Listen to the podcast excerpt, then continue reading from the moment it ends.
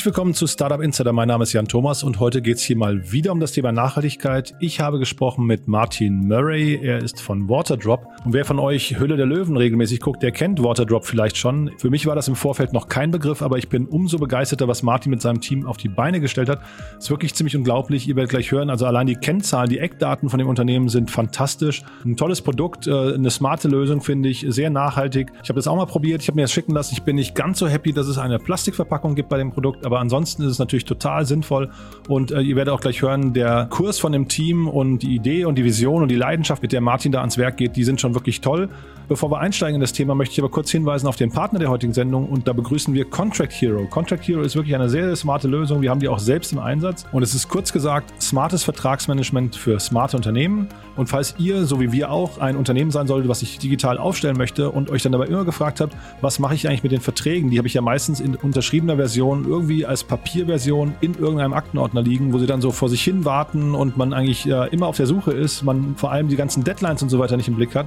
Dafür ist dann eben Contract Hero genau richtig. Äh, ist also eine Vertragsmanagement-Software, die extrem benutzerfreundlich ist und auch intuitiv und dann eure Verträge automatisch analysiert. Das heißt, ihr ladet die da hoch und die Software erinnert euch dann zum Beispiel an die entsprechenden Fristen, also wann endet der Vertrag, wann wird er zum Beispiel auch erneuert. Ist ja bei Mietverträgen zum Beispiel interessant oder auch bei irgendwelchen Software-Tools, die man benutzt, wo man dann zum Beispiel Jahresverträge hat. Aber man sieht auch zum Beispiel die Zahlungsbedingungen, die da drin stehen. Man hat die ganzen Vertragspartner und so weiter. Das wird alles extrahiert. Die Datenspeicherung passiert dabei cloudbasiert und DSGVO-konform auf ISO-zertifizierten Servern in Deutschland. Und wenn euch das interessiert, dann besucht doch jetzt die Webseite contracthero.de, also Contract englisch gesprochen, Hero englisch gesprochen.de, also der Vertragsheld.de und bucht dort eure Demo, verweist auf diesen Podcast und schönen Gruß an die Mitarbeiterinnen und Mitarbeiter von Contract Hero. Und in diesem Sinne sagen wir vielen Dank an euch für die Unterstützung von dem Podcast und wir gehen jetzt rein in das Gespräch mit Martin Murray von Waterdrop.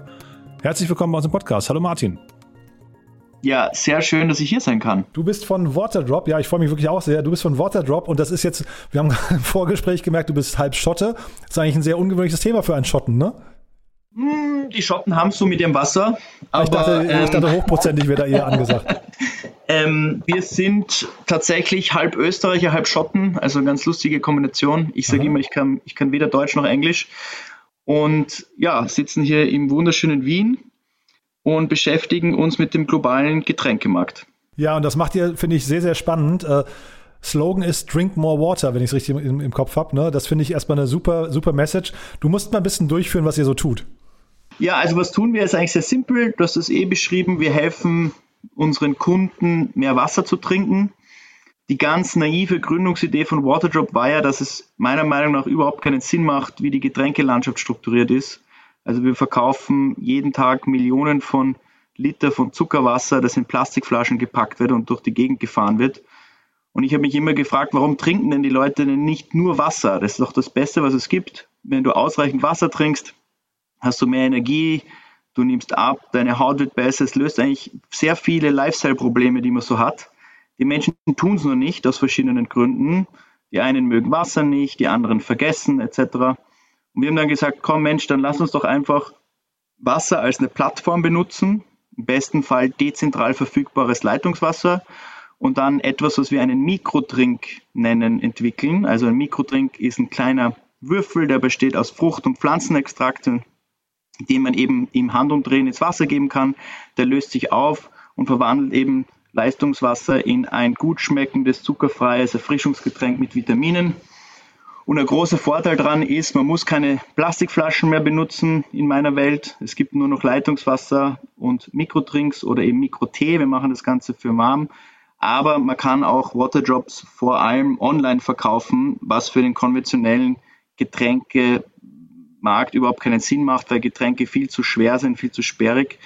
Und deswegen sind wir jetzt eines der schnellst wachsenden E-Commerce-Unternehmen mittlerweile aus Europa und versuchen eben mit dieser neuen Produktinnovation den Getränkemarkt aus einem 70- bis 80-jährigen Dornröschenschlaf wach zu küssen, sage ich immer.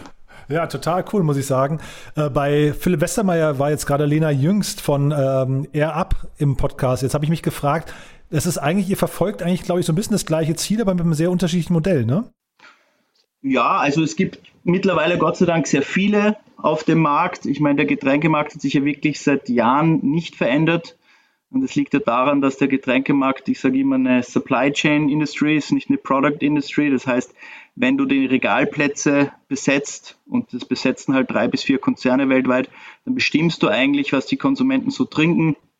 Und dadurch, dass es jetzt durch Digitalisierung, E-Commerce und andere Produktideen ganz, ganz viel Innovation gibt, bewegt sich da was. Also wir finden da dahingehend alles spannend, weil wir sind in einem Riesenmarkt. Also wir sind so ziemlich die einzigen, die, die online im Getränkebereich die Größen, die Größenordnung hat, wie, wie wir sehen. Und ich kann mir gar nicht mehr wünschen, dass es da viel, viel mehr so Innovationen noch gibt, weil wir sprechen da nur, um ein paar Zahlen zu nennen, von einem Markt, der hat zwischen 600 und 700 Milliarden ähm, Marktgröße.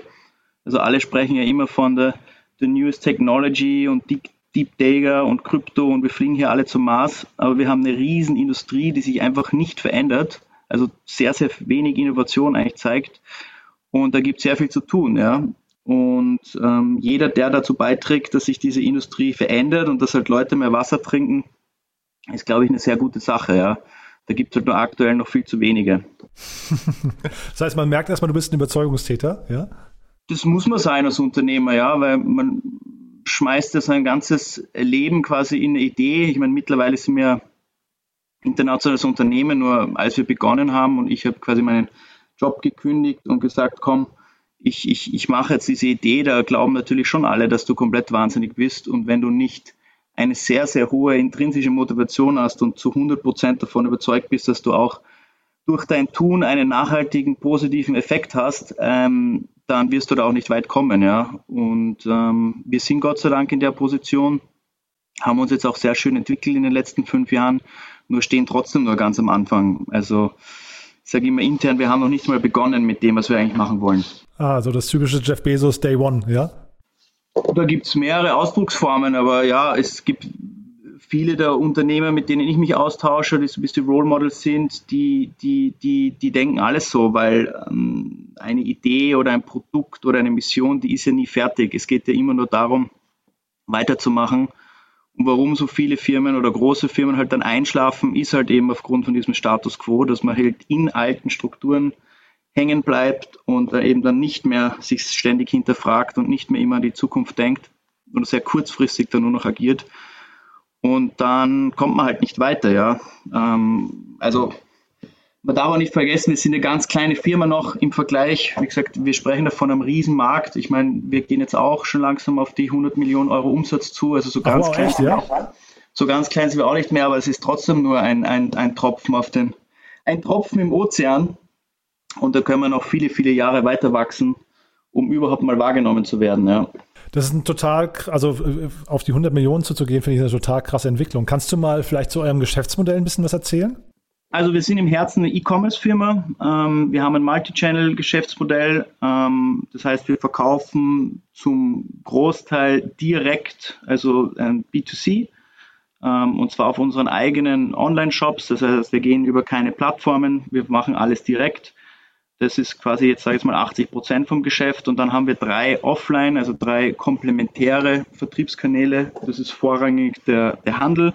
Also wir gehen mit exklusiven Partnern auch in den Retail-Vertrieb. Äh, das machen wir jetzt in Deutschland sehr intensiv, aber auch in, in, in anderen europäischen Ländern.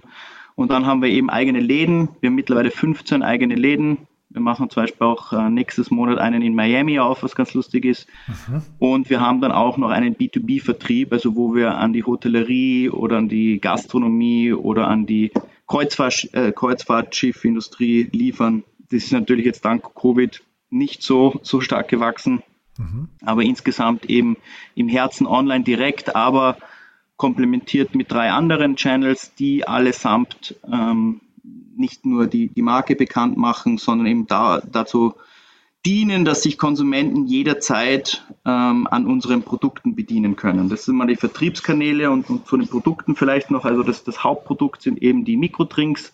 Die gibt es in zehn verschiedenen Sorten. Wir haben immer wieder so Limited Editions, wo wir Dinge ausprobieren. Wir haben aber auch eine Teelinie, eine Micro-Tea-Line. Da ist das Geschäft dort jetzt eben von Oktober bis jetzt in, in etwa, weil es eben ein Warmwassergetränk ist. Also die gleiche Idee. Ich nehme mir warmes Wasser auch aus der Leitung, gebe ein Micro-Tee rein und habe im Handumdrehen ein perfektes Teegetränk.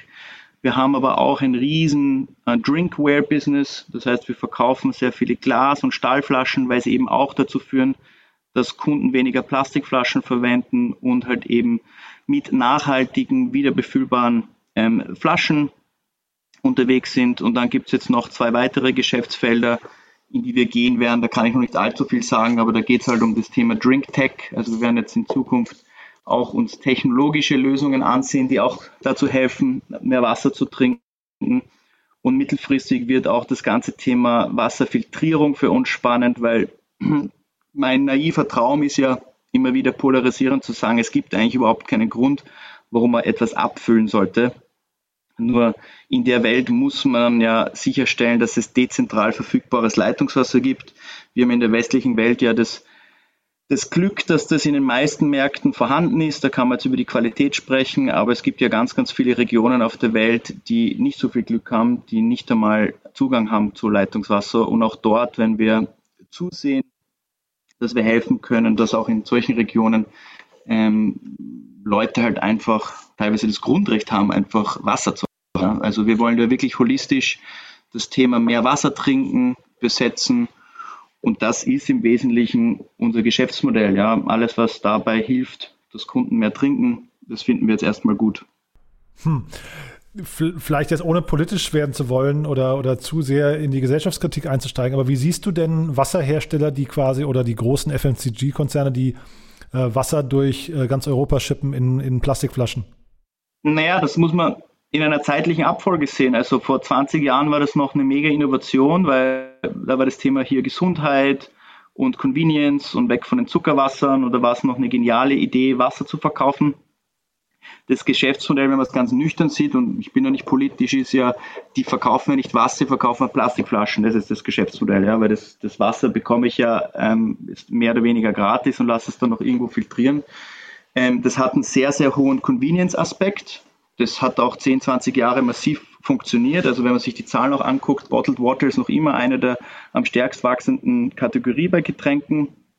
Also Carbonated Softdrinks mit Abstand noch die größte, aber Bottled Water ist auch riesig. Ich glaube mittlerweile über 150 Milliarden, wenn ich mich recht erinnere.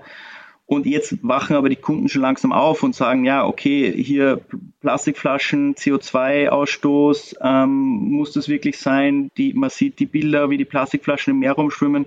Das heißt, in den letzten zehn Jahren hat sich ja massiv viel getan, was, was Konsumentenwahrnehmung betrifft. Und jetzt haben natürlich die ganzen Großen ein irrsinniges Problem, weil das Geschäftsmodell ist ja jetzt nicht sonderlich kompliziert, Wasser irgendwo herzunehmen, in eine Plastikflasche zu packen, ein Etikett draufzugeben und für Marketing zu bezahlen.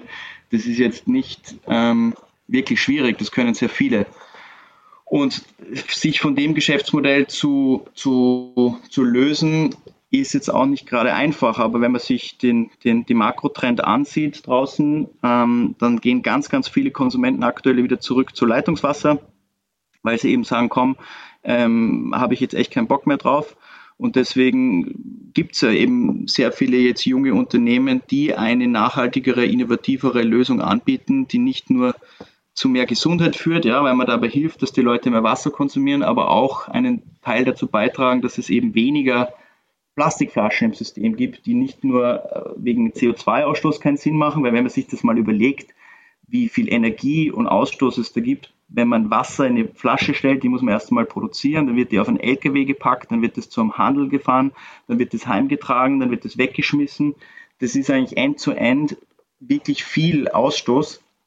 Plus die Plastikflasche landet ja dann meistens irgendwo. Und da ist kein Geheimnis, dass das für die Großen aktuell eine Riesenherausforderung ist, ja. Mhm. Ich, ähm, weil du sagst gerade, sprichst gerade die Großen an, ich finde das sehr spannend, dass bei äh, Air Up ist ja Pepsi eingestiegen und auch bei euch haben sich ja Getränkekonzerne beteiligt, ne? Getränkekonzerne haben sich bei uns keine beteiligt. Wir Ach so, nee, ich hatte Bit Bitburger Ventures, hatte ich bei euch gesehen im Captail, ne? Ja, die würde ich jetzt nicht als, als Getränkeunternehmen bezeichnen. So. Ähm, das ist eine diversifizierte Holding, die sich mit sehr vielen Dingen beschäftigen. Aber wir haben grundsätzlich, wir haben sehr, sehr viele Family Offices, das ist auch ein Family Office, Ähm, wir haben viele erfolgreiche Unternehmer und haben insgesamt sehr viele Leute, die Interesse haben, langfristig eine Firma aufzubauen. Das heißt, wir sind mit keinem, vor allem internationalen Getränkekonzern in irgendeiner Form ähm, liiert direkt, ja.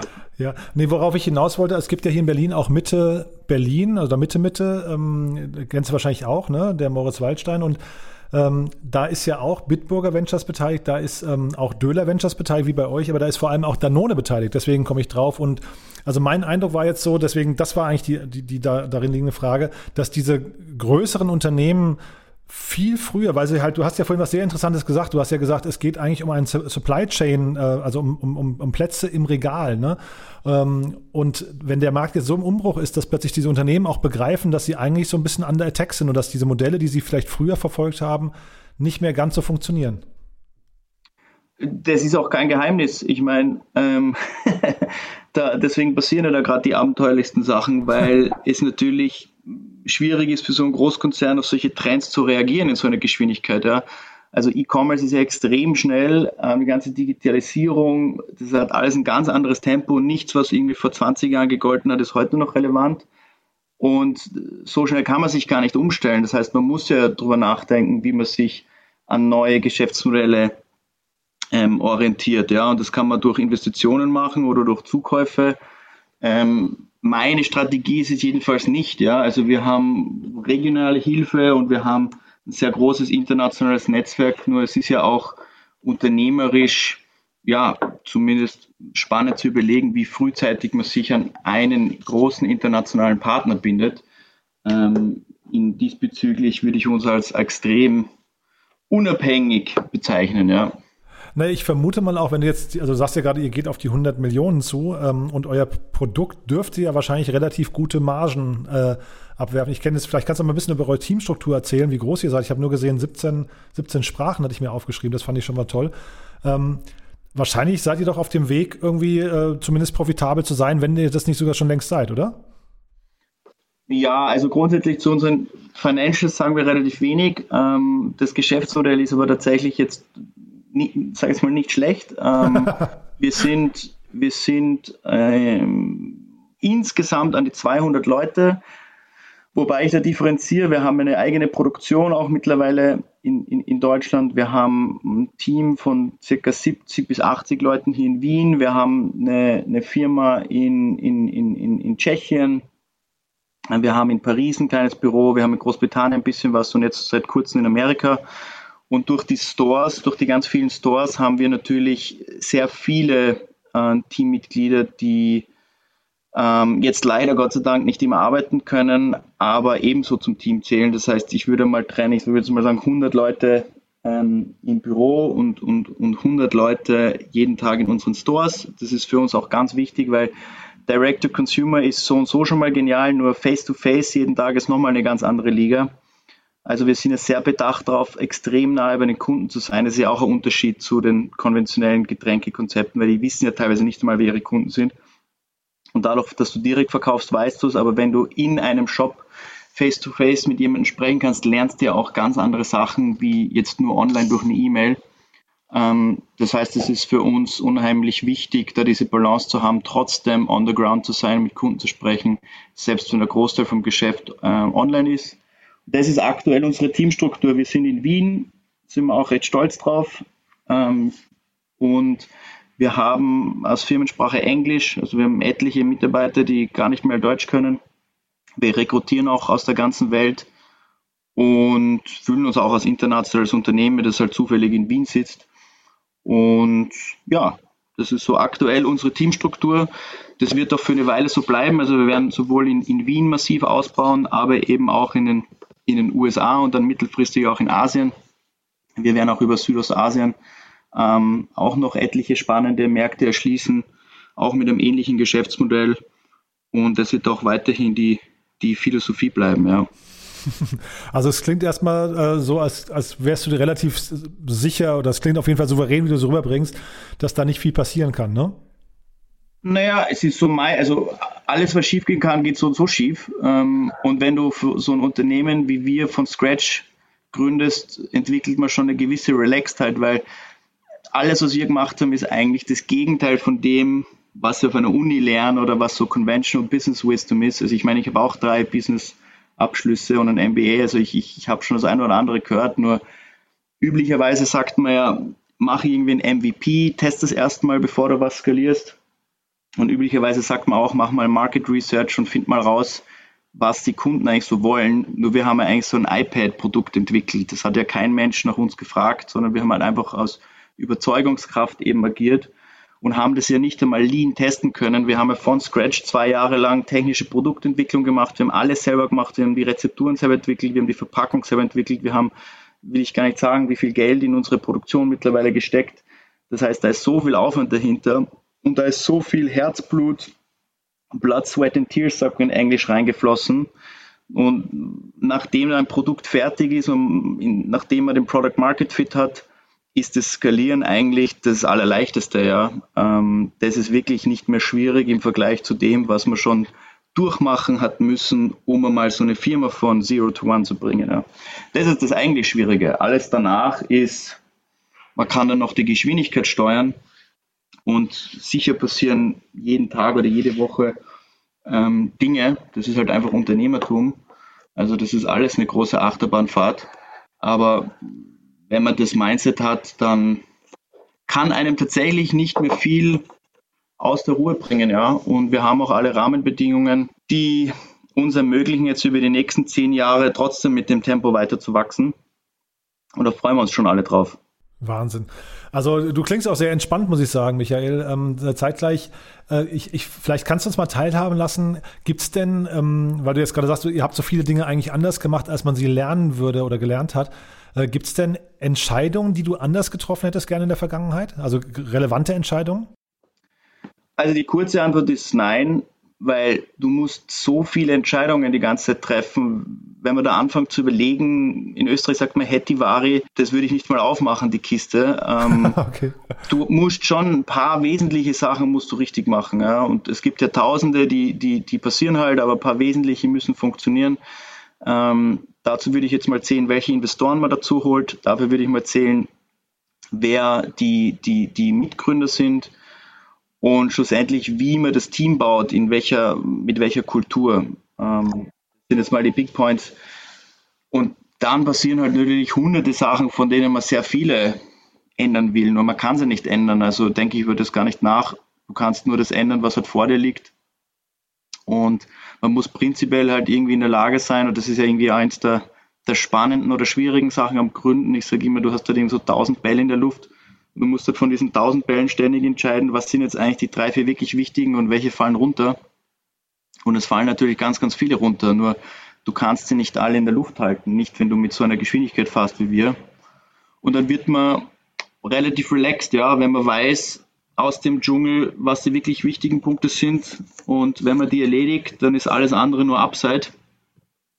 Ähm, ja, so, so, so gehen wir da prinzipiell vor. Hm. Äh, ist eine total schöne Einstellung. Das heißt, du hast jetzt quasi äh, eher gesagt, welche Dinge du richtig oder ihr richtig entschieden habt, also dich, dich quasi aufs Positive konzentriert. Wollen wir diese drei Punkte, die du genannt hast, vielleicht trotzdem nochmal durchgehen? Weil das ja natürlich, da steckt ja sehr viel Learning drin. Ähm, äh, die Investoren, hast du gesagt, die richtigen Investoren auswählen. Wonach habt ihr eure Investoren ausgesucht? Ja, also prinzipiell, wir haben, wir haben uns aktiv gegen konventionelles Venture Capital oder halt klassische Finanzinvestoren entschieden. Wir haben strategisch immer gesagt, wir hätten ganz gern kleinere Angel-Investoren, Family Offices oder Leute, die, die ein Riesennetzwerk haben, aber die nicht kurzfristig an einem Exit interessiert sind. Ich habe von der Philosophie immer gewusst, ich will da eine, eine langfristige, eine Riesenfirma aufbauen, aber mich interessiert es überhaupt nicht, wie viele Investoren schon vom Anfang an über einen Exit nachzudenken und wann ich jetzt wie, wo, wie viel Geld kriege und welche Kontrolle über welche Firma bekomme.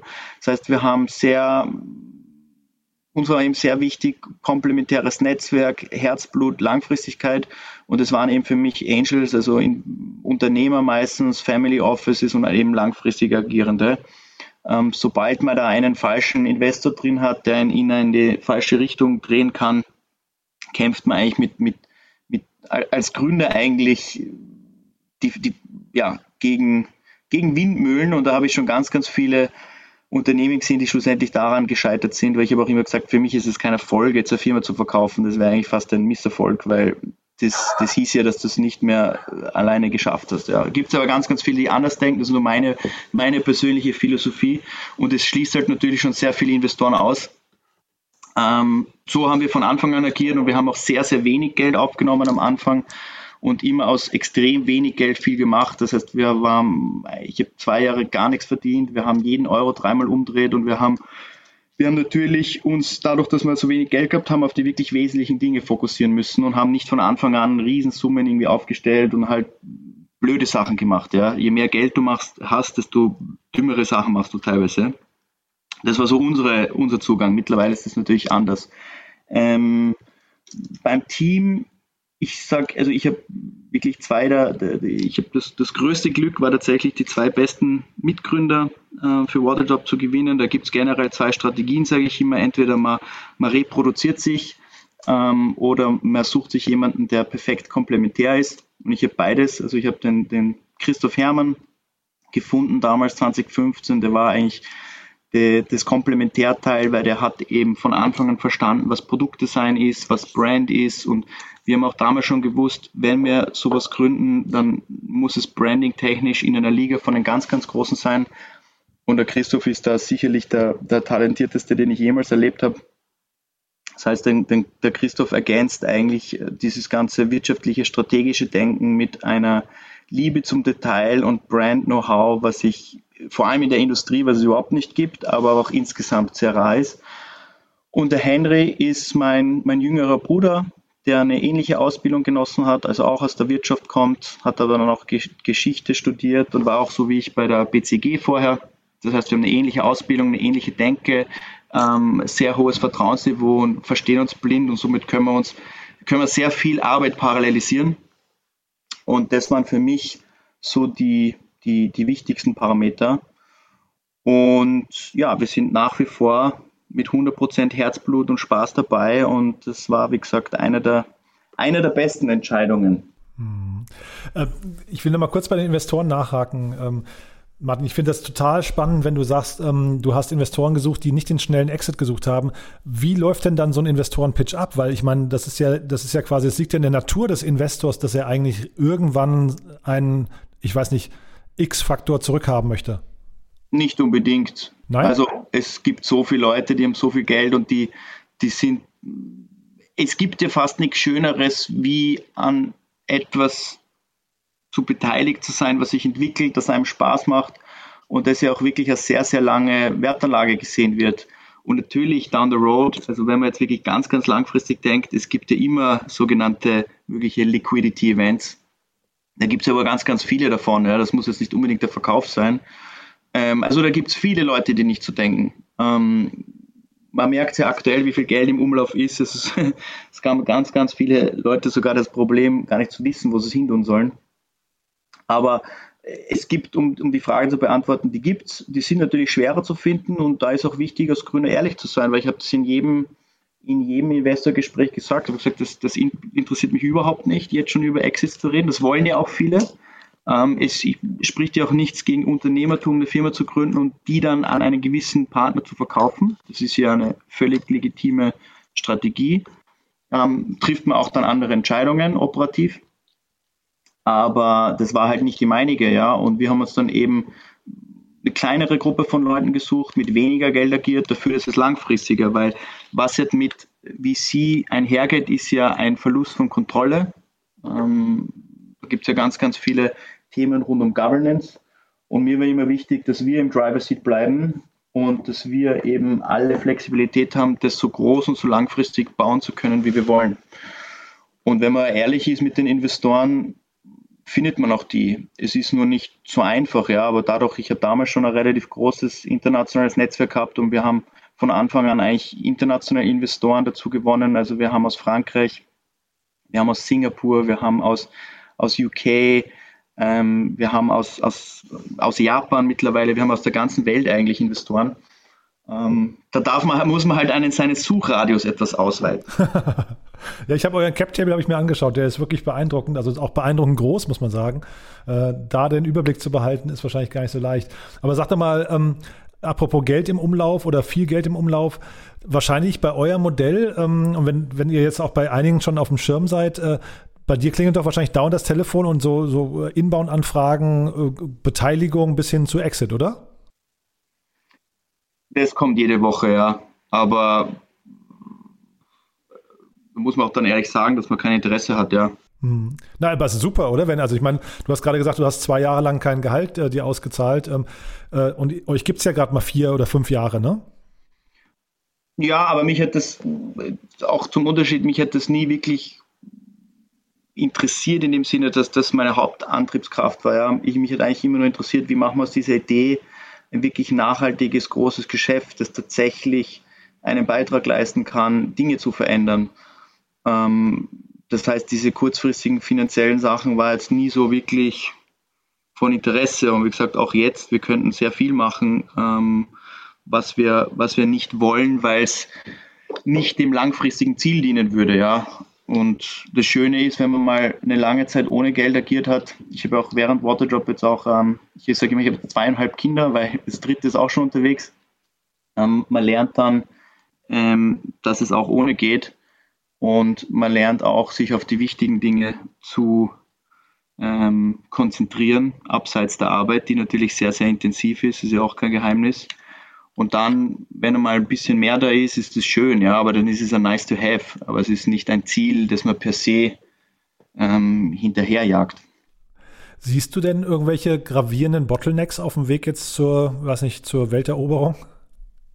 Hm, nein, eigentlich nur der eigene Anspruch. Ähm, also Welteroberung ist vielleicht ein bisschen übertrieben. Ähm, aber es gibt tatsächlich aus Europa sehr wenig globale E-Commerce-Firmen. Die meisten sind in Amerika. Also eigentlich alle Firmen, die wir uns angucken, sind in Amerika. Wir schauen uns in Europa sehr wenig an, weil es da eigentlich in, in, also in dem Inspirationsgrad nicht so viel gibt. Das hat ja natürlich rationale Gründe, warum das meiste in Amerika funktioniert. Ist halt ein Markt, nicht 27. Und es ist halt zehnmal so viel Geld da. Ähm, und es ist auch sehr, sehr viel Talent. Ähm, aber ich finde es spannend, aus Europa raus ein Geschäft zu bauen, das nicht nur in Europa immer erfolgreich ist, sondern auch in den USA und in Asien. Ähm, das finde ich eigentlich interessant, ja. Ähm, weil da gibt es ganz wenige Firmen, die das geschafft haben. Und da wären wir gerne eine davon. Mhm. Und du hattest eben als dritten Punkt noch genannt die Teamkultur, die bei euch so wichtig ist. Ähm, da bist du jetzt eben nicht drauf eingegangen. Vielleicht möchtest du noch mal kurz äh, ein bisschen erzählen, wie ihr die geformt habt und was da eure, ja, weiß nicht, so eure Werte vielleicht auch sind, die ihr dann verfolgt und ins Team reintragt. Ja, sehr gerne. Also grundsätzlich, wir waren von Anfang an sehr international. Das heißt, die Arbeitssprache war sehr früh Englisch. Ähm, wir haben, hm, wie schon erwähnt, viele, die, die die, die nicht mal mehr Deutsch, die nicht mal mehr Deutsch können. Ähm, die Kultur war eigentlich immer eine Kombination aus diesen fast schon, also aus einer sehr, sehr hohen Ambition. Also uns war von Anfang an klar, okay, wir wollen, wir wollen wirklich was Globales bauen und fahren auch dementsprechend Geschwindigkeit. Ähm, nichtsdestotrotz sind wir immer sehr sage jetzt mal, am, am, Boden geblieben und einfach normal und, und lustig und, und, und sympathisch. Also wir haben uns nie irgendwas eingebildet, wir waren nie irgendwie ähm, arrogant und dadurch, dass wir wissen, dass wir gut sind, müssen wir das niemandem anderen beweisen. Das heißt, die Kultur ist schon so, dass es jetzt sehr ähm, schön eigentlich anfühlt, mit so vielen talentierten Leuten zu arbeiten. Ähm, Andererseits ist es eben nicht so, dass es irgendwie kompetitiv ist oder dass es Themen so wie Upward Management oder so Ellbogenkultur gibt. Ähm, jeder weiß, dass er die Chance hat, dann was richtig Coolen mitzubauen. Das wertschöpfen wir, wertschätzen wir auch massiv. Und wir versuchen halt eben diese Balance aus diesem internationalen Mindset und dieser, dieser, dieser Bodenständigkeit und diesem Spaß eben auch hinzubekommen. Und diese Confidence, diese Rahmenbedingungen tragen wir natürlich ins Team rein, weil wir probieren sehr viel aus. Also wir, wir, wir gehen immer so calculated bets ein. Und da geht es mittlerweile um ziemliche Summen.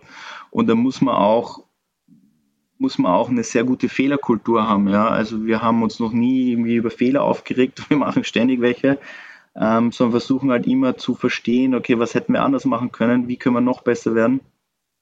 Und wenn man diese Sicherheit gibt, dass wir alle schaffen werden und dass es eigentlich nichts gibt, was, was wir nicht erreichen können und es trotzdem völlig okay ist, irgendwie Fehler zu machen, dann macht es nicht nur Spaß, sondern man wird ja auch besser. Man lernt ja auch die ganze Zeit.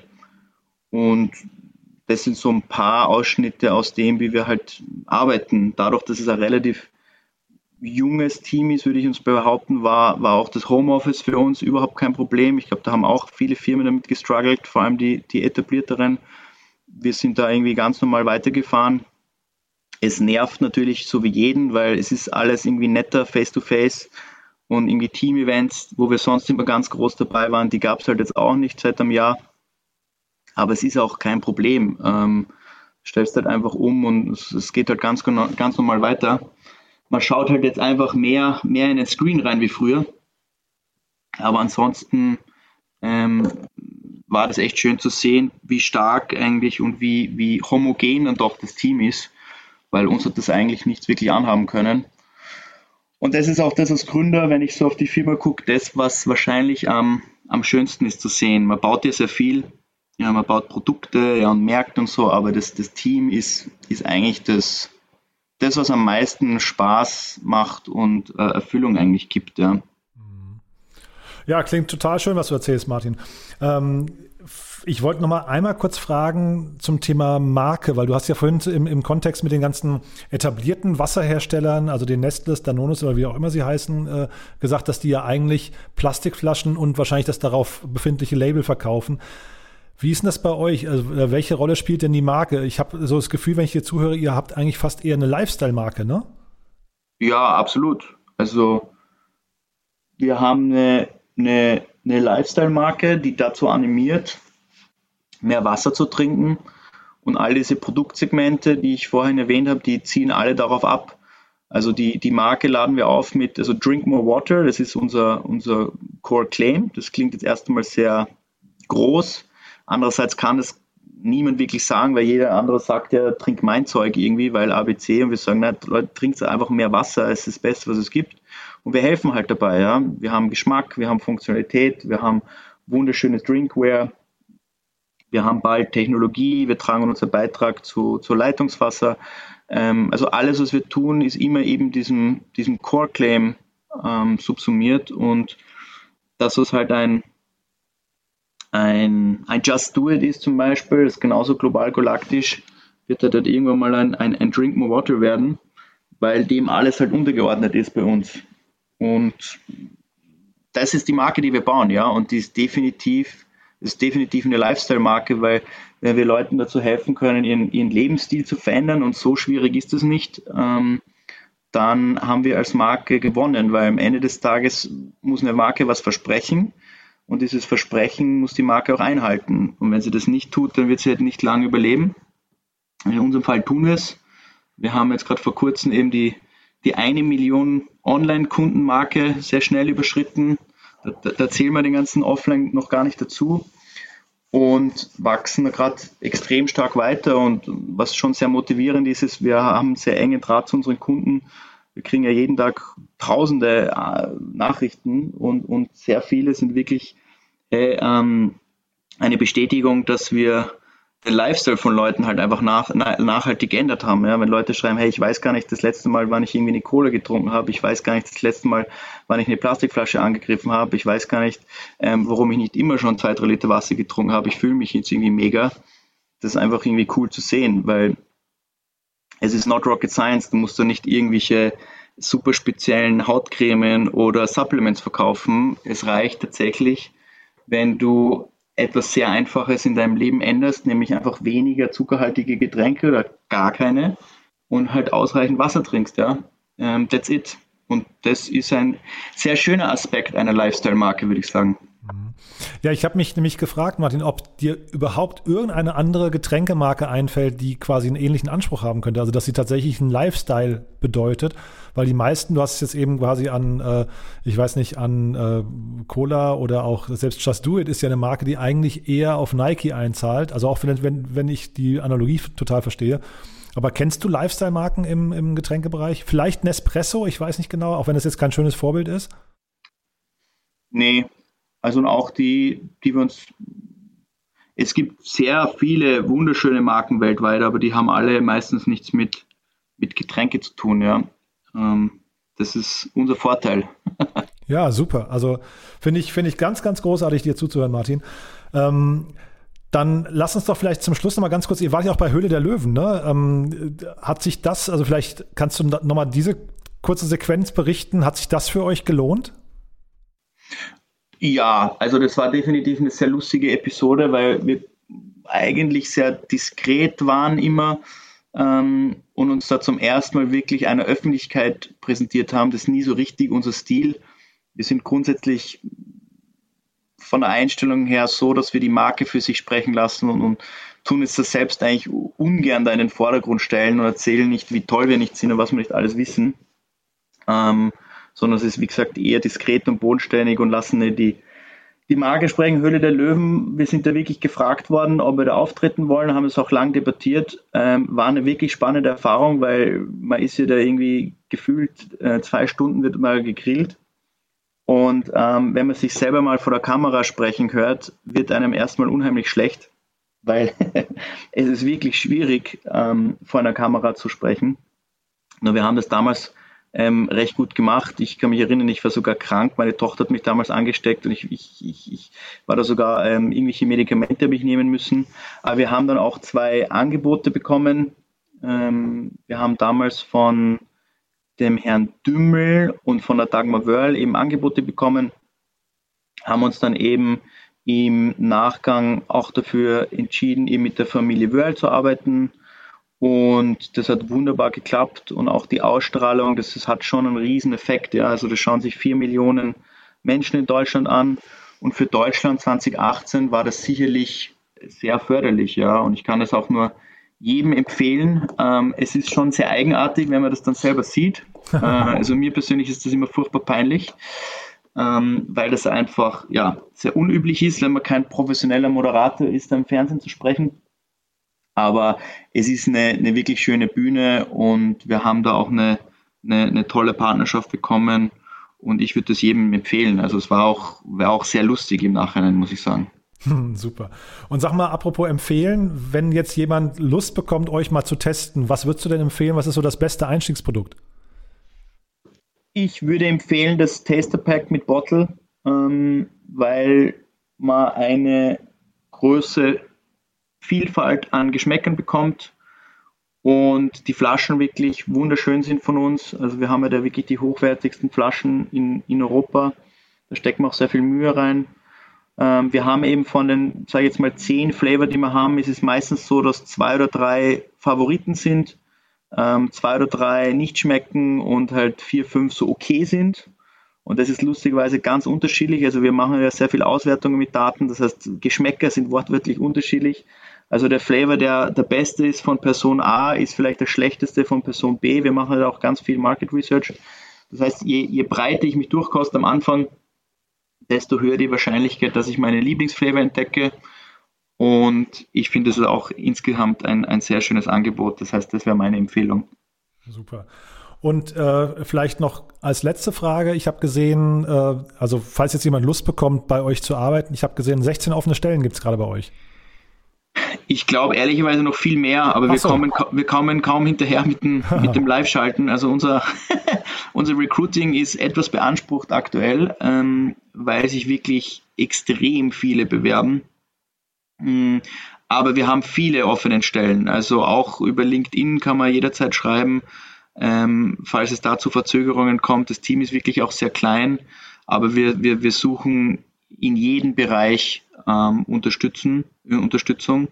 Und wir werden jetzt auch vom Team sehr stark weiter wachsen. Ja, wir haben es auch jetzt in den letzten, ja, während der Pandemie eigentlich nochmal verdoppelt. Wir haben lustigerweise viele Leute eingestellt, die wir noch nie gesehen haben. Ähm, auch, auch ein Novum der Digitalisierung. Aber ja, es gibt sehr, sehr viel, ähm, viele Stellen und würde mich freuen, wenn sich der eine oder andere auch um eine Stelle bemüht, ja.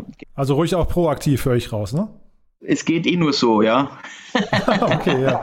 Ne, weil du gerade sagtest, es ist nicht alles online. Das heißt, man kann sich im Prinzip auch melden bei euch und sagen, hey, pass mal auf, ich bin von eurer Mission irgendwie angesteckt, ich würde das gerne mal, würde Näheres Absolut. erfahren.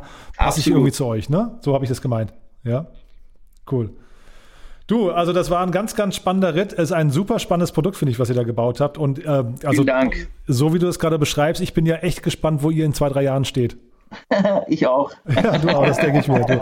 Ja, du, dann sage ich vielen, vielen Dank. Äh, ich habe gerade rausgehört, toi, toi, toi für das nächste Kind, was, was auf dem Weg ist. Ne? Danke. Und ähm, ich freue mich, wenn wir in Verbindung bleiben und dann vielleicht, wenn es die nächsten News gibt, mal wieder sprechen. Ja, sehr gerne. Ja, toll. Dank dir, ne? Schönen Abend. Bis dann, Martin. Ciao, Jan. Tschüss. Ciao.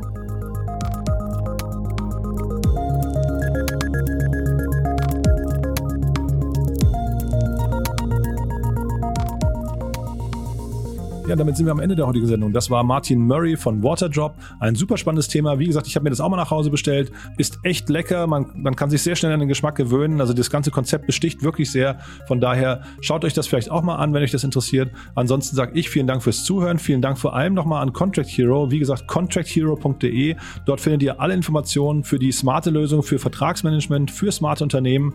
Wir nutzen sie auch selbst und es ist wirklich ein tolles Tool. Also von daher schönen Gruß an Contact Hero. Vielen Dank nochmal und euch noch eine schöne Restwoche und ein schönes Wochenende. Bis dahin. Ciao.